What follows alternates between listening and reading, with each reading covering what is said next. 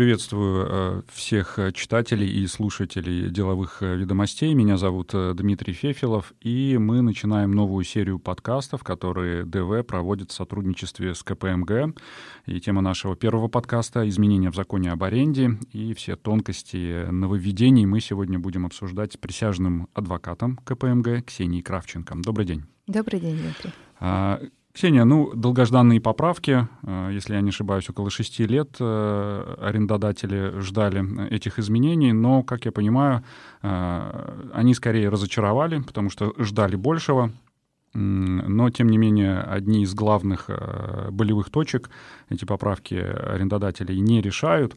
И предлагаю сегодня по ряду пунктов пройтись, посмотреть, а, правильно ли а, мы понимаем а, трактовку этих а, новых изменений.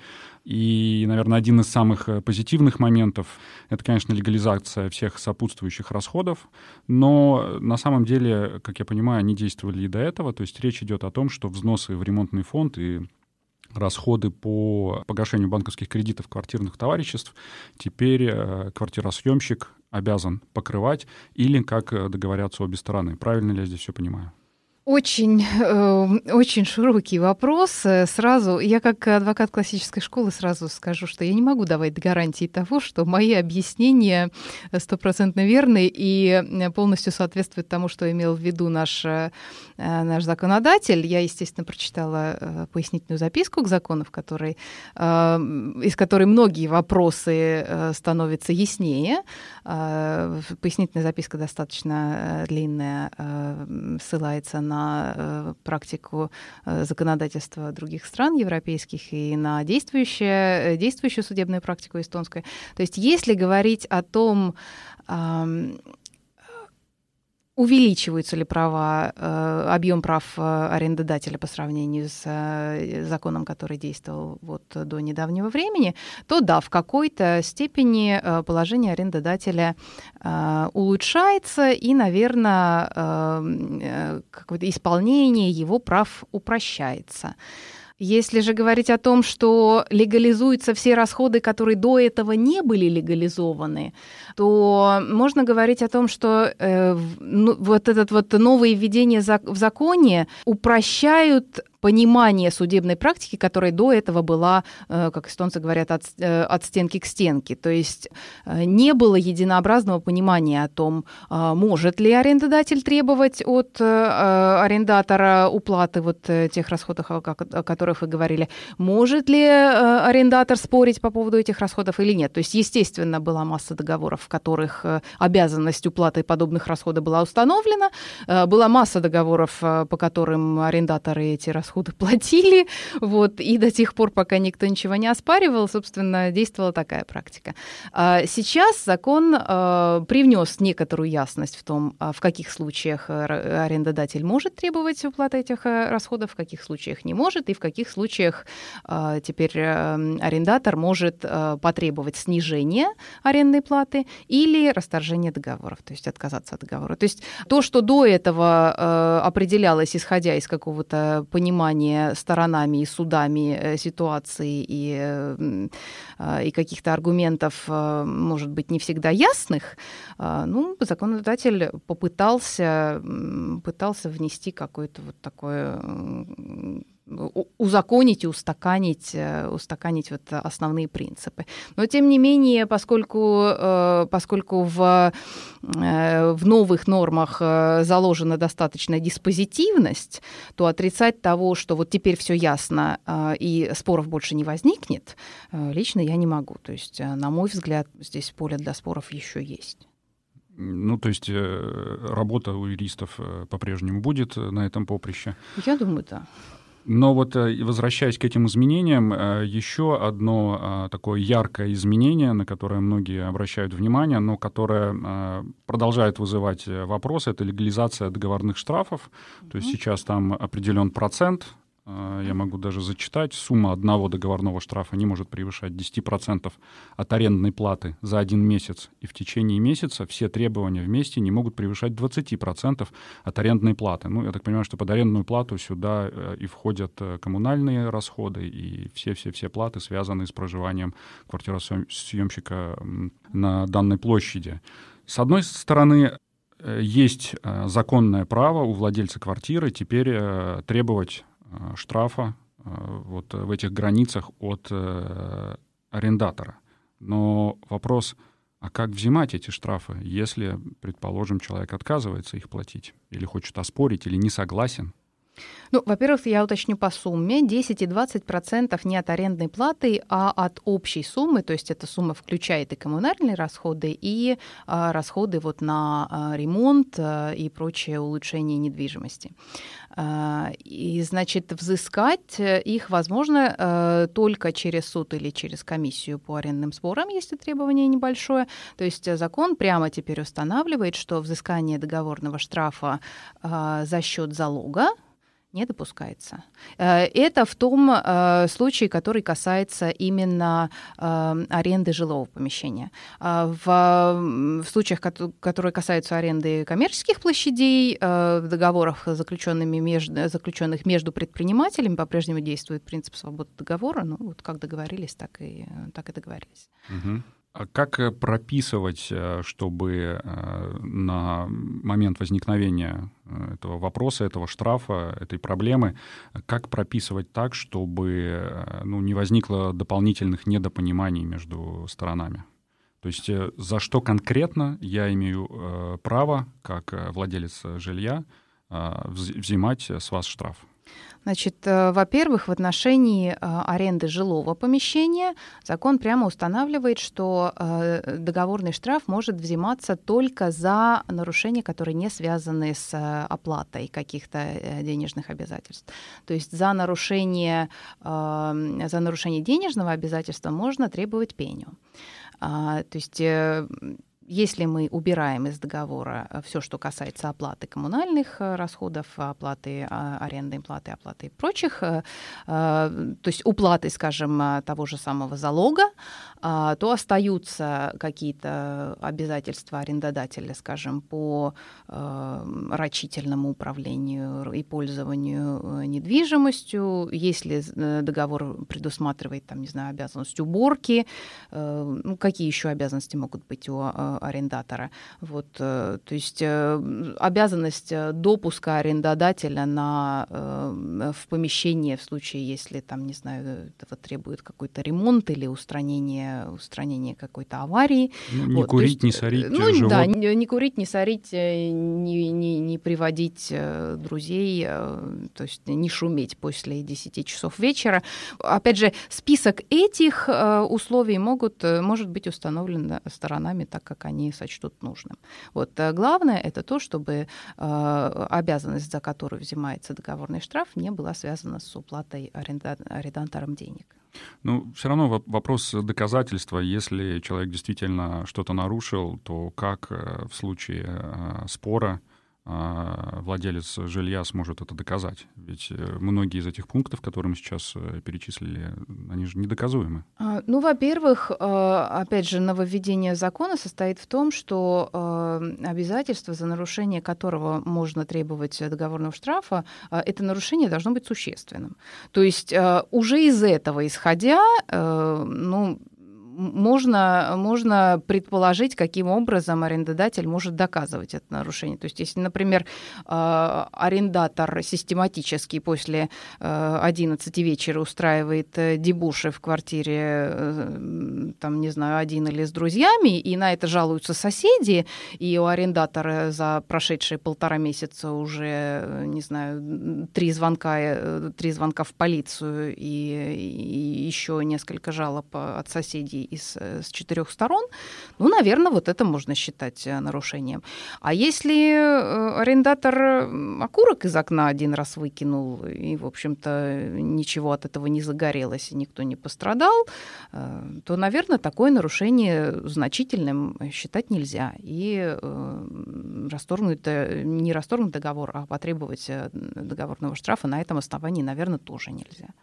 Ну, как я э, читал несколько комментариев э, разных арендодателей, что этот пункт, он скорее имеет, может быть, э, более такое, такое устрашающее э, значение, что вот если вдруг что, есть такая возможность у меня. Но, по сути, э, это достаточно неэффективная мера борьбы.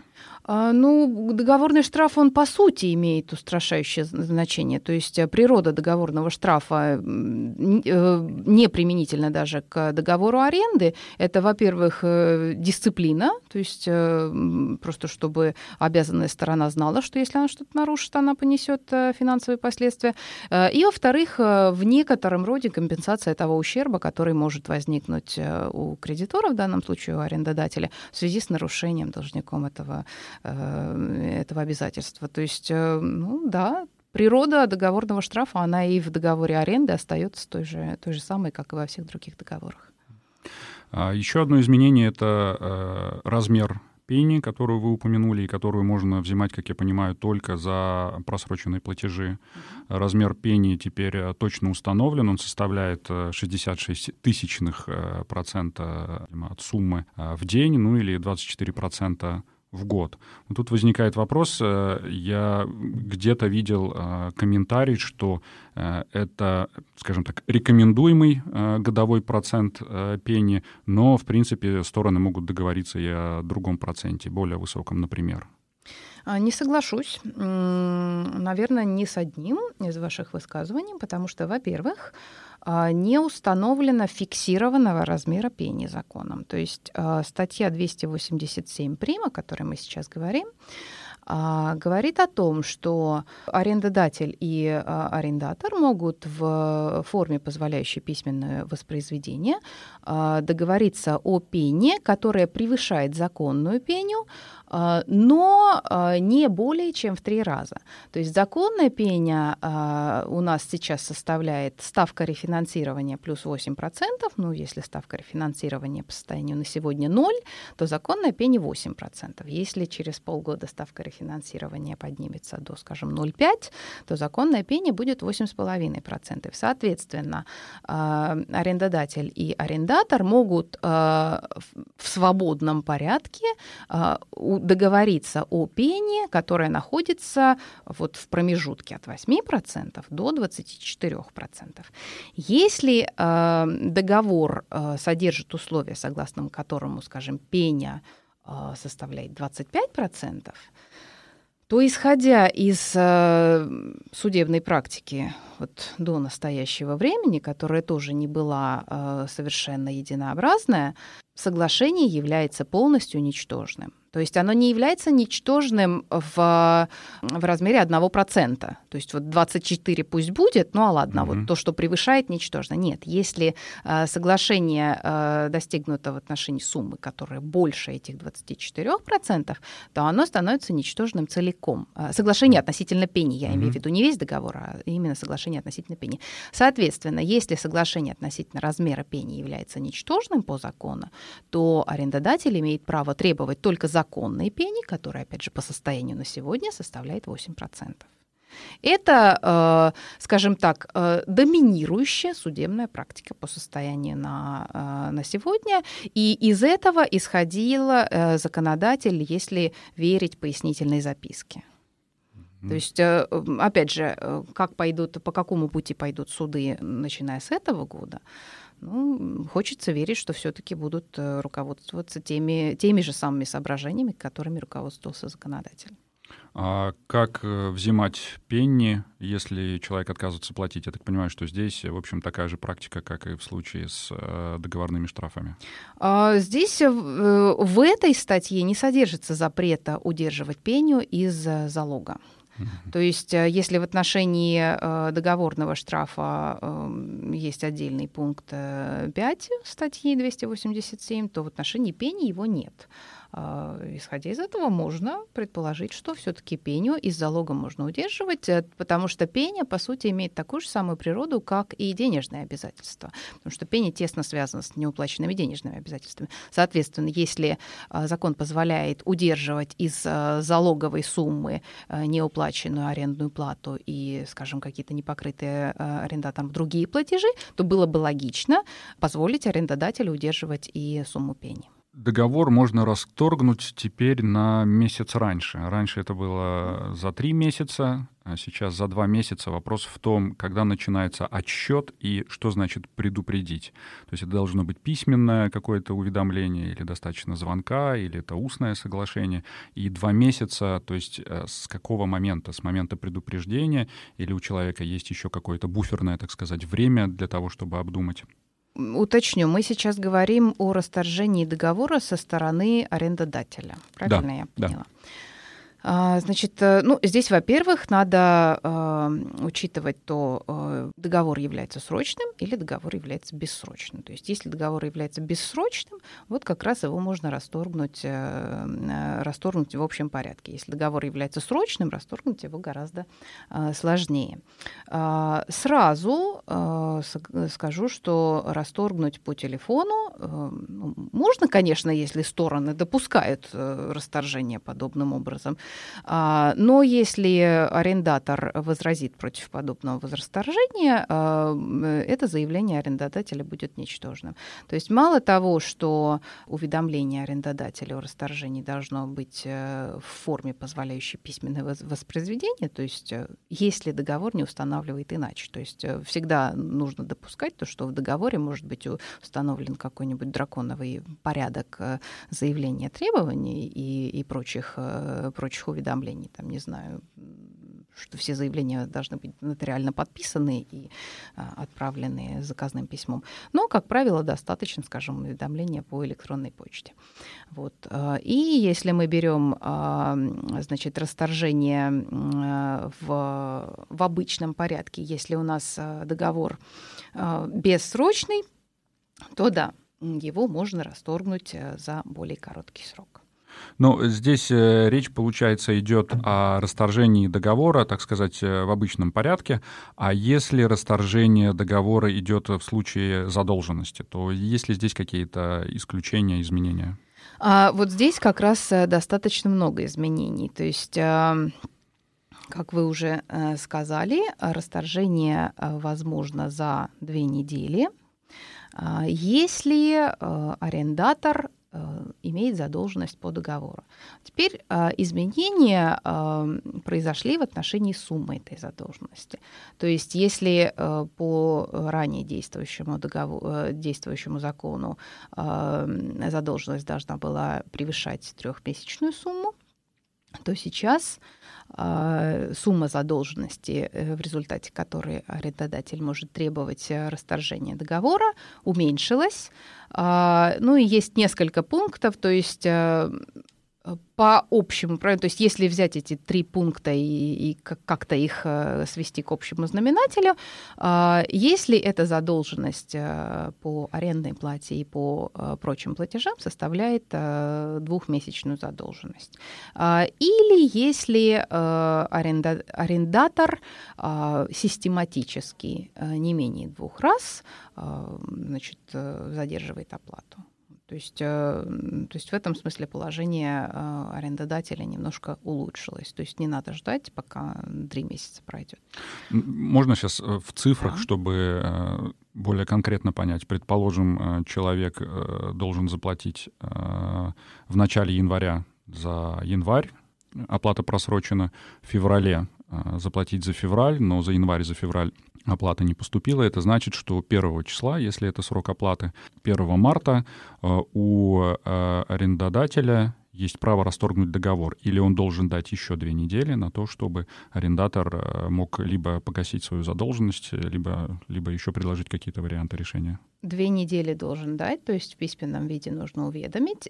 И новая редакция закона а, несколько упрощает положение, закон, э, положение арендодателя в том смысле, что не нужно требовать, э, не нужно делать э, два заявления. То есть первое о предупреждении и второе о расторжении. То есть сейчас арендодатель может совместить оба эти заявления в одну бумагу и дать аренда, арендателю 14 дней Э, с предупреждением, что если до, скажем, 14 марта да, арендатор не уплатит э, то, что причитается арендодателю, договор, начиная с 15 марта, будет расторгнут. Пожалуйста, собирайте свои вещи и да, и вот тут мы э, подходим к самому интересному моменту, самому болезненному для арендодателей. Договор закончил свое действие, у человека, у арендатора есть задолженность, он ее не погашает, и более того, он не съезжает с квартиры. Вот что? Что в этой ситуации делать? Закон? Суд. Суд. Здесь закон никаких изменений не внес по сравнению с прежней редакцией. То есть э, все эти клещи, как их угу. называли, э, их положение никаким образом не изменилось. То есть э, само по себе расторжение договора, а, оно, конечно, дает арендодателю право требовать выселения арендатора, но если арендатор это требование игнорирует, то единственным способом является обращение в суд, потому что только таким образом судебный пристав будет иметь право на основании вступившего в силу решения как исполнительного документа э, требовать выселения, э, выселения арендатора. Ну, тут э, в, в прессе все время возникают какие-то идеи, каким образом можно избавиться от такого, от такого арендатора, но... Как правило, они не очень законные, я так понимаю. Ну, они, безусловно, творческие. Вот. Но эм, исполнимы они только, скажем, наверное, все-таки в результате какой-то более или менее доброй воли сторон, а не, не путем привлечения, э, скажем, э, государственных учреждений, приставов э, и прочего. А, как я понимаю, до достижения судом какого-либо решения по этому вопросу может пройти несколько месяцев, а то и лет. Да, правильно понимаете. Несколько месяцев — это очень оптимистичный сценарий. А, даже так. Есть ли что-нибудь в изменениях э, позитивного для э, арендодателей? Все-таки не хочется заканчивать на этой печальной э, новости. Позитивно? Ну, ну например, да. уточняют э, возможность увеличения арендной платы. То есть да. здесь какие-то есть поправки тоже. А, ну, как мы уже говорили, э, добавилась для арендодателей, упростилась э, возможность э, требования с арендаторов платежей в связи с поддержанием состояния недвижимости, то есть это платежи на ремонт, ремонтный фонд, скажем, какие-то банковские платежи в связи с кредитом на тот же самый ремонт. А, при этом в отношении этого нужно сразу оговориться, что соглашение о возмещении вот этих расходов, то есть которые не являются коммунальными расходами и э, не являются арендной платой, должно быть заключено а, сразу при заключении договора. То есть это соглашение не может быть достигнуто уже в рамках действующего договора. То есть если э, у сторон есть, э, эм, есть намерение взимать с арендатора именно эти платежи, то, ну, наверное, имеет смысл прекратить действующий договор, заключить новый. Вот. Э, и э, естественный износ, компенсация естественного износа тоже. Эти правила несколько упростились. Опять же, это то э, соглашение, которое должно, было, должно быть в отношении жилого помещения достигнуто сразу при заключении договора. То есть если по старому закону арендатор не должен был э, компенсировать естественный износ, если это прямо не установлено договором, э, то сейчас э, закон прямо предусматривает, что об этом можно договориться, скажем, и э, арендатор должен привести квартиру в то состояние, жилое помещение в mm то состояние, в котором он его получил. То есть, э, ну вот э, такие изменения. Ну, я вот слышал насчет последнего изменения, что это, скажем, такая больше э, западноевропейская практика, и у нас э, все-таки уже вот эти вот естественные износы, расходы, связанные с естественным износом, уже в той или иной мере включены в арендную плату. А, ну, это не, э, это не вопрос к закону. То есть, э, э, естественно, у нас очень много включено в арендную плату. То есть, если мы, скажем, говорим о праве арендодателя увеличивать аренду, то есть одним из нововведений этого закона является, скажем, то, что даже если в договоре нет, нет обязанности аренда, арендатора значит, нести вот эти вот расходы в связи с ремонтом, Арендодатель, тем не менее, может увеличить арендную плату, если, а, если это экономически необходимо, то есть если дом надо ремонтировать, э, ну или там, не знаю, менять э, канализацию и прочие там коммуникации. То есть, опять же, раньше этого не было, сейчас у арендодателя появилось такое право, при этом он должен, э, если, если он собирается, скажем, либо а, на какой-то период поднять арендную плату, либо поднять ее до окончания окончания срока действия договора, он должен предъявлять арендатору экономическое обоснование. Зачем, насколько, в каком объеме, с какого, с какого времени арендатор имеет право требовать документов, подтверждающих это экономическое основание. Вот. И, естественно, у арендатора, если он не согласен с увеличением арендной платы, возникает возможность расторжения договора в упрощенном порядке. Вот. При этом закон уточняет, э, скажем, э, увеличение арендной платы э, в связи с, в связи с индексацией. То есть делается теперь разница между периодической индексацией арендной платы, которая, скажем, устанавливается в договоре в виде процента или в виде привязки к потребительскому индексу или просто, скажем, не знаю, просто установление какой-то суммы. Вот, а, это э, повышение арендной платы э, арендатор оспорить не может, потому что ну, за, при заключении договора он учитывал, что вот, скажем, раз в год э, арендная плата будет увеличиваться. Другое увеличение, скажем, э, которое должно быть экономически оправдано, э, может превышать эту индексацию. То есть, э, скажем, ну, закон не устанавливает э, э, никакого предельного э, объема увеличения арендной платы. То есть, опять же, в пояснительной записке содержится ссылка на немецкую практику, в которой, по-моему, максимальный процент увеличения арендной платы в год составляет 8%. То есть ну, наш законодатель от этого отказался и исходит из того, что если арендодатель считает, что повышение арендной платы оправдано, скажем, на 20% в год, э, он имеет право имеет право это сделать, но если арендатор считает, что ему это не по силам, то арендатор может расторгнуть договор. То есть вот такие права теперь э, есть у арендодателя, исходя из нового договора. Вот. Э, опять же, эти, э, эти права зависят от того, имеем мы дело с договором жилого помещения, договором нежилого помещения, срочным договором, бессрочным договором. То есть есть некоторые различия в зависимости от того, какой, какой договор у нас на столе. Ну, я так понимаю, сегодня мы все-таки больше говорили о срочных договорах, об изменениях, связанных с ними. А, я бы сказала, что сегодня мы больше договори, говорили о договорах жилого помещения, без привязки к тому, срочные они или бессрочные.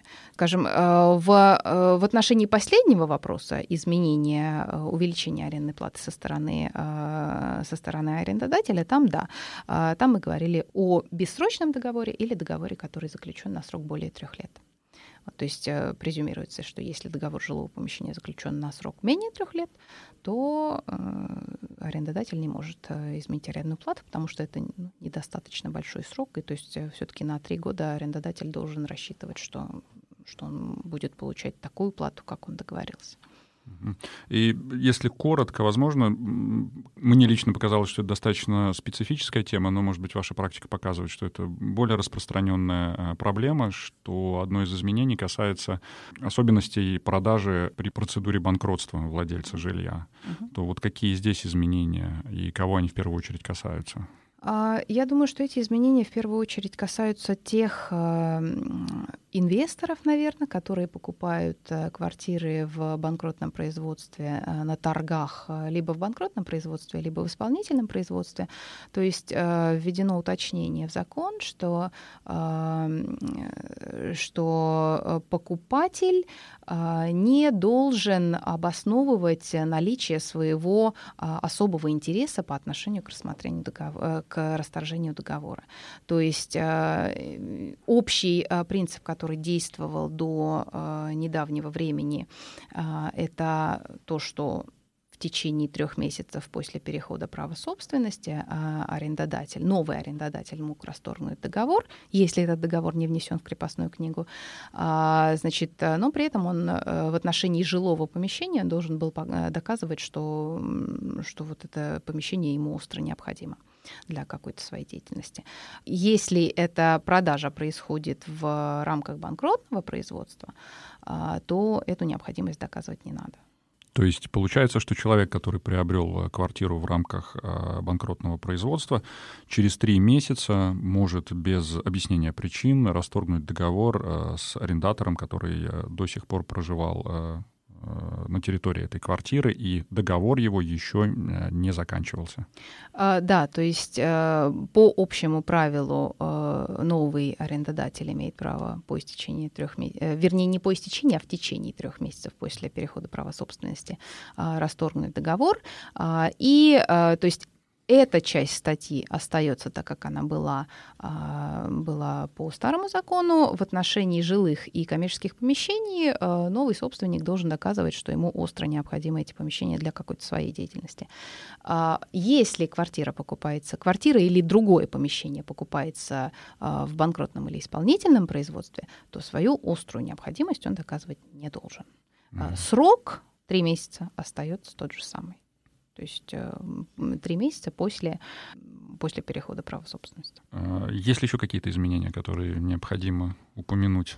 Основные, наверное, с точки зрения арендодателя, наверное, наверное, все. То есть э, другие изменения касаются уже обеспечения прав арендатора, то есть э, тех действий, которые арендатор может предпринять, если он считает, что арендодатель каким-то образом ущемляет свои uh-huh, права. То uh-huh. есть э, если он желает каким-то образом эм, поднять арендную плату или, скажем, отказаться от каких-то а, благ, которые он на основании договора аренды э, арендатору предоставляет. Например, а, что дополнительное право, парковочное место оно раньше входило в арендную плату, а, а арендодатель по какой-то причине решил, что вот с Нового года он арендное место не предоставляет. То есть, в принципе, это тоже может э, являться основанием для а, арендатора расторгнуть договор, потому что вот он рассчитывал на, на парковочное место. Вот. Э, ну и, наверное, наверное, таких э, глобальных изменений положения арендодателя больше нет. Спасибо большое. Я напомню, э, что вы слушали подкаст деловых ведомостей, который мы проводим в сотрудничестве с КПМГ. И э, сегодня был наш первый подкаст и изменения в законе об аренде. Мы обсуждали с присяжным адвокатом КПМГ Ксенией Кравченко. Следующий подкаст слушайте уже через две недели. Спасибо.